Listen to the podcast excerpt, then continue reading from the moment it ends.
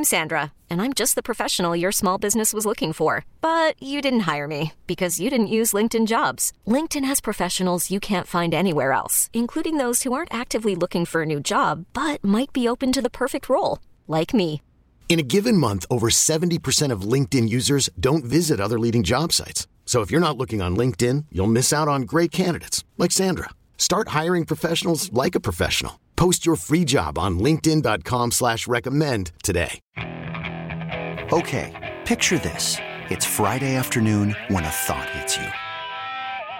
I can waste another weekend doing the same old whatever, or I can conquer it. I can hop into my all-new Hyundai Santa Fe and hit the road. Any road. The steeper the better. Because my all-new Santa Fe is available with HTRAC all-wheel drive so I can hit the trail without a worry in the world. Heck, with three rows and best-in-class rear cargo space, I can pack the whole family in with all our gear. We've got available dual wireless charging for our phones so we'll never lose touch with civilization and we won't lose touch with the primordial power of Mother Earth. So which is it? Waste the weekend or do something a little more epic? And conquer it in the all-new Hyundai Santa Fe. Visit HyundaiUSA.com or call 562 for more details. Hyundai, there's joy in every journey. Welcome back, 94 WIP. John Johnson with you in the midst of all this Phillies conversation uh, with John Middleton speaking uh, almost unexpectedly. The timing of it is very odd. We seem to forget there is a huge game out in San Francisco between the Eagles and 49ers, and there hasn't been a whole lot of positivity to speak of, and even more injuries begin to pile up. Uh, breaking news all over, you know, throughout Saturday uh, as it pertains to the Philadelphia Eagles and their offensive line. So, nice enough to join us tonight to break down what exactly is going on, what the offensive line could look like. Do the Eagles have a chance in you know what to beat the 49ers?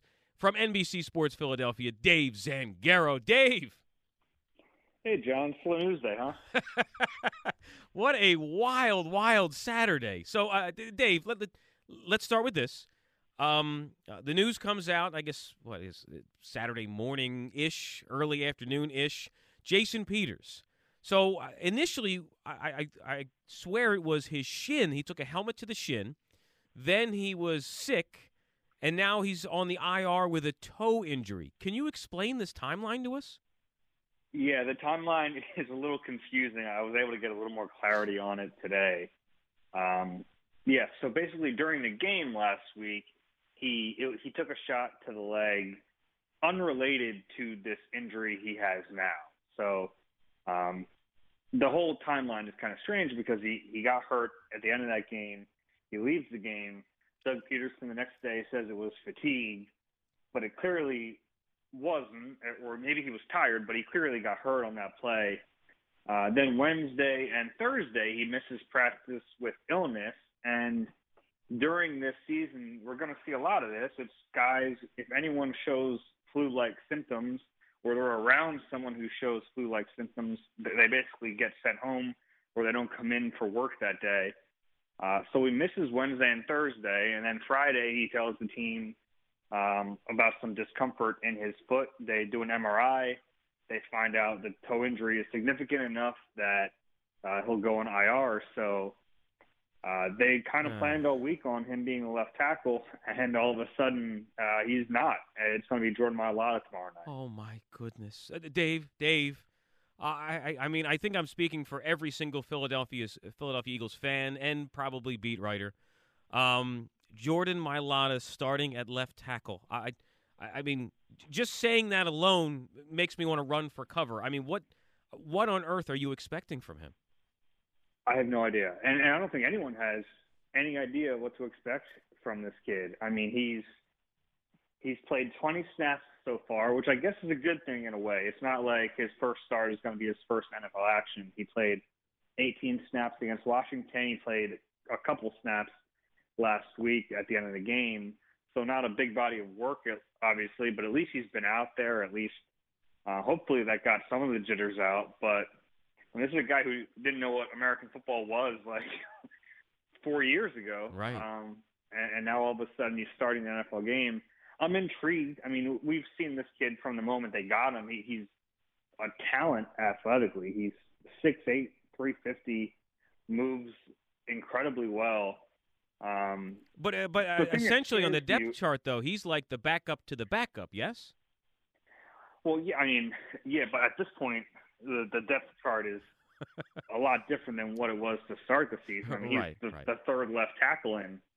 Um, right. Because they had Andre Dillard, and, and then they didn't even have Jason Peters at left tackle until right before the season. So uh, he has been the backup left tackle in practice. He obviously is the backup left tackle because he came in in relief of Jason Peters the two time he had to leave games. Mm-hmm. Um, we'll see. I have no idea what to expect. The problem with an offensive lineman like this is, and we kind of saw with Jason Peters last week.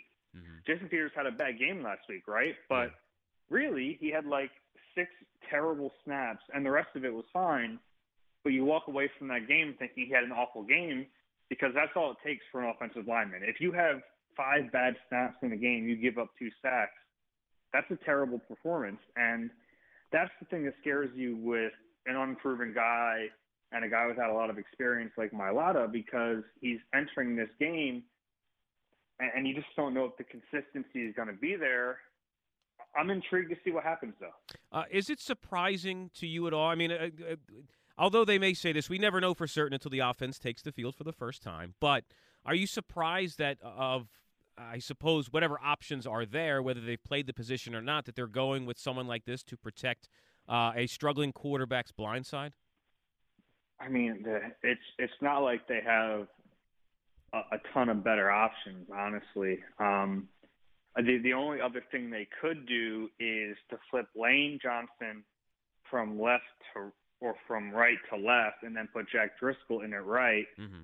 But I guarantee the way they're viewing that is then they're weakening two positions by doing it. Okay. Um, because obviously uh, Lane isn't as good on the left side, and Driscoll's not as good as Lane. So uh, this is why I mean at, at this point, this is year three for Mailata. Mm-hmm. The, the experiment part of this has to be over. If he's not a viable backup at this point in his career, you have to abandon it. You can't. I I love the idea of spending a seventh round pick on a developmental guy that you're going to bring along slowly, but at this point, if he can't play, is he ever? I mean, is he going to be able to? How long can you use a roster spot on a guy who can't play? Yeah. No, Um, I, I totally agree. Why even have him on the roster? You have a great uh, column on that, by the way, on uh, NBC Sports Philly. That you can find the link to it uh, on Dave's handle at uh, the letter D Zangaro NBCS. Uh, so, Dave, uh, this makes matters only worse for the quarterback. In addition to the offensive line, um, I, Greg Ward and John Hightower are your top two wide receivers come game time. Is that correct? Well, you have you have Greg Ward, you have John Hightower, uh, Deontay Burnett will be there. Travis Fulgham will Who? come up from the practice squad. Exactly. Um, those are their four receivers for this game. It's you know DeSean's hurt, Alshon isn't ready, and that's what they're left with.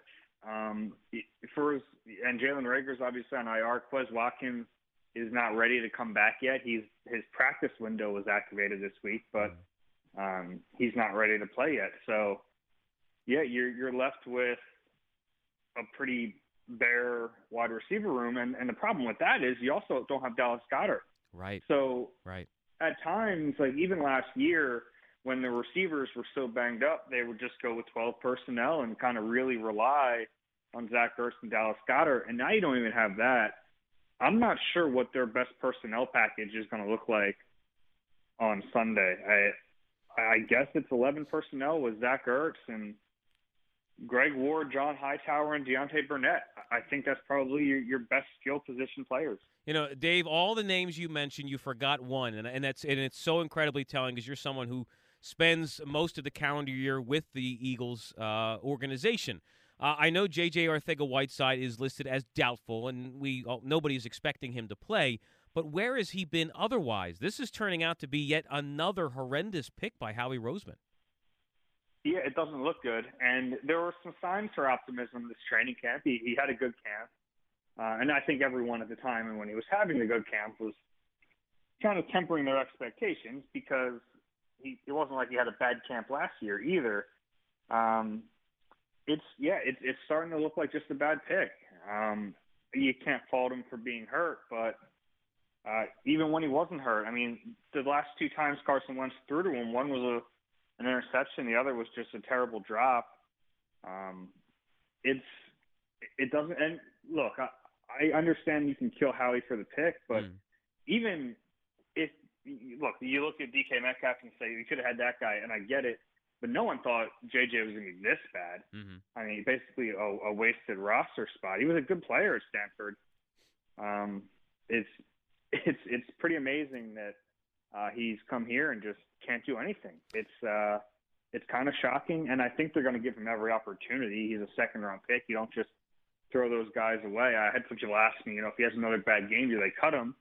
Well, no. I mean, they invested in him, and they don't have a lot of other players at that position. So right. I think they're going to try to make it work. But if your confidence is low in him right now, I certainly don't blame you. Yeah, and I mean this, and I'm just I'm just speaking out loud here. It just it bothers me so much because Howie now has the track record of uh, uh, um, of, of missed draft picks at that position, and you know, and now I'm I'm I've been complaining that they used a second round pick on a quarterback, which is a vanity pick. But let's let me go to that position and Wentz specifically. Uh, he has been such a target for criticism thus far this year. Understandably, he has not looked good. Maybe Doug hasn't helped him out a lot. Maybe the coaching staff hasn't helped him out a lot. But in the end, he's the one on the field, and he's missing you know simple plays where he has a sure bet receiver at times. One thing that I I hate is how so many are just quick to say, well, Carson stinks. I told you so. No one else was listening to me. Just that hot take nonsense without any uh, more information beyond that. What I'm trying to figure out is why this is happening in season number five as a pro. Dave, in your opinion, what is wrong with Wentz right now? How much time do you have, John? Because it's it's not a simple answer. I, I wish it was because if it was a simple answer, they could fix it. I mean, if it was like just one little mechanical thing and they fix it and all of a sudden he's playing at a high level again, that'd be great. But I think it's part mental and part physical. I think a lot of the mental has now led to the physical. And for a guy in year five, that just can't happen. Mm. I mean, it, it just can't happen. If you're supposed to be the franchise quarterback and uh, and you're supposed to, we saw what he can do even without the players around him. We saw him do it last year. Um, the fact that he's struggling this much this year, I'm, I'm shocked by it to be honest with you. And yeah. And I, I've kind of noticed the same thing as you. The uh, the kind of little victory lap I've seen from some of the the anti Wentz folks, mm-hmm. but even I think even those people would admit that he's playing so much poorly than even they expected because at, I mean, no one thought Wentz was bad. Like, let's be honest about it. No one thought he was a bad quarterback. People thought maybe he's not elite. I think that that was uh, an over, kind of an overarching theme of the Wentz debate. But no one thought he was a bad player. Um, I think everyone kind of assumed there was at least a baseline with him, right? Like everyone mm-hmm. kind of assumed that he can at least be a serviceable quarterback. And I've been shocked to see him end up so far under that baseline through the first three games. I think that just because he does have some talent, I'm starting to question if he can put it all together. But I think he will be better as the season goes on because he really can't be any worse. I, I totally agree. Well, uh, one of the, let me ask you if you think this might be one of the factors. Um, the coaching staff, uh, too many voices, perhaps. I mean, the, the constant turnover in the coaching staff, I have to imagine, plays a factor. And then you have I, I don't know. I, I mean, I, I, you're there and I'm not. Well, I guess you're not there right now either. But you're always there prior to, to the pandemic. Do you think right now maybe uh, playing a factor in this is that there's too many voices in the room trying to instruct him? I think it's a fair theory. I I can't say that definitively, and because I, think only he really knows that. I, I think he only he really knows why he might be overwhelmed at times.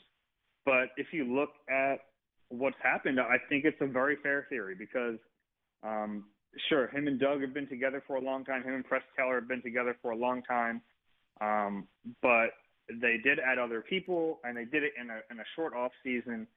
Uh, so maybe that's part of it. I think in general, coaching is some of his problem this year in terms of them not exactly catering the offense to what he does best. Mm-hmm. Um, and I think that needs to be a give and take between him and the coaching staff. I think he needs to speak up, maybe more than he is. I, I don't know how much he is, but if you're in year five, um, you have a, a considerable amount of say in, in what the offense is doing.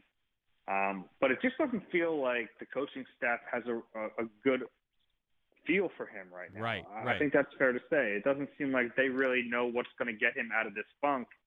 And honestly, that comes down to Doug Pederson. I, I know that they have a quarterbacks coach. I know they have other voices, but um, these two guys have been kind of married. Doug's always used the term married between the quarterback and, and head coach in this case, who is a former NFL quarterback and former quarterbacks coach. They should be able to, to get this fixed, and it shouldn't take three games. Well, and this this kind of leads. I have two more questions for you. This leads into just a follow up to what you're saying because um, earlier this week, uh, you know, after Nick Foles did what he did in Chicago, uh, when he spoke this week at practice, something he said resonated with me when he spoke about Frank Reich, how Frank got to know him and studied film of him as a quarterback and kind of customized his game plan around the the strengths and weaknesses of Nick Foles.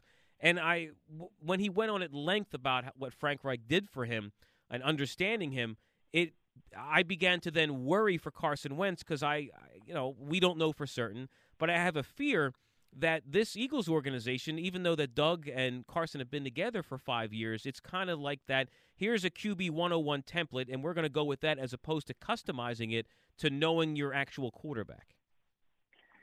Yeah, I mean, it, there's a lot there because we start with Nick, and he's about to play Frank Reich. He's asked a question specifically about Frank Reich. So I don't think like it was very complimentary of Frank, but I, I didn't take it as necessarily a a damning comment about Doug Pederson because let's remember Doug Pederson is the only guy to work Nick Foles out. You know, many years ago when he got drafted, and, and and those two have a great relationship. I think he kind of understood them. Um, mm-hmm. But I, I see what you're saying because that's kind of been my thing with this coaching staff this year I don't think they've necessarily played into his strengths. And, and we go back to the first game of the season uh, when he was basically asked to be a statue in Washington behind a, a pretty poor offensive line, and they didn't move him enough out of the pocket. Uh, they brought in Rich Scangarello this offseason, and a big part of the reason, at least as it was explained to us, was because they identified the parts of Carson Wentz's game that they could really uh, get a lot out of Scangarello's scheme with, and a lot of that is rolling, a lot of that is throwing on the run, bootlegs, play action, and we've seen some of it, but I don't think we've seen enough of it. And it, it's kind of a, a tough thing to do right now because I'm at almost at the point where I want to strip down the offense so bare bones uh, and kind of build it back up because it's so broken right now. And, and I don't know if you can implement all those new things. So uh, as much as I've actually been clamoring for it, I, I don't know if it's the time for it right now because uh, I, I kind of think you have to simplify everything. And if you have a, a boring vanilla scheme, I'd actually take that right now just because I, I think you have to try to find a way to get your quarterback making the routine plays that he's been missing. Yeah. Uh, final ha- question I have for you, Dave Zangaro, and it everything we've said leads right to it. I, I understand about the whole strip it all down, but again, we're three games into the season. Game number four is coming up. Uh, Dave, can you see any way that the Eagles can beat the 49ers? I'm not going to say it's impossible because that is not a good thing to say about any game in this league because uh, the 49ers are really banged up. As banged up as the Eagles are, the 49ers are in a worse state and they don't have their starting quarterback. They don't have two of their best running backs. I still think the Eagles aren't going to win this game. Yeah. I I didn't pick them because I don't know how I could justify picking them right now.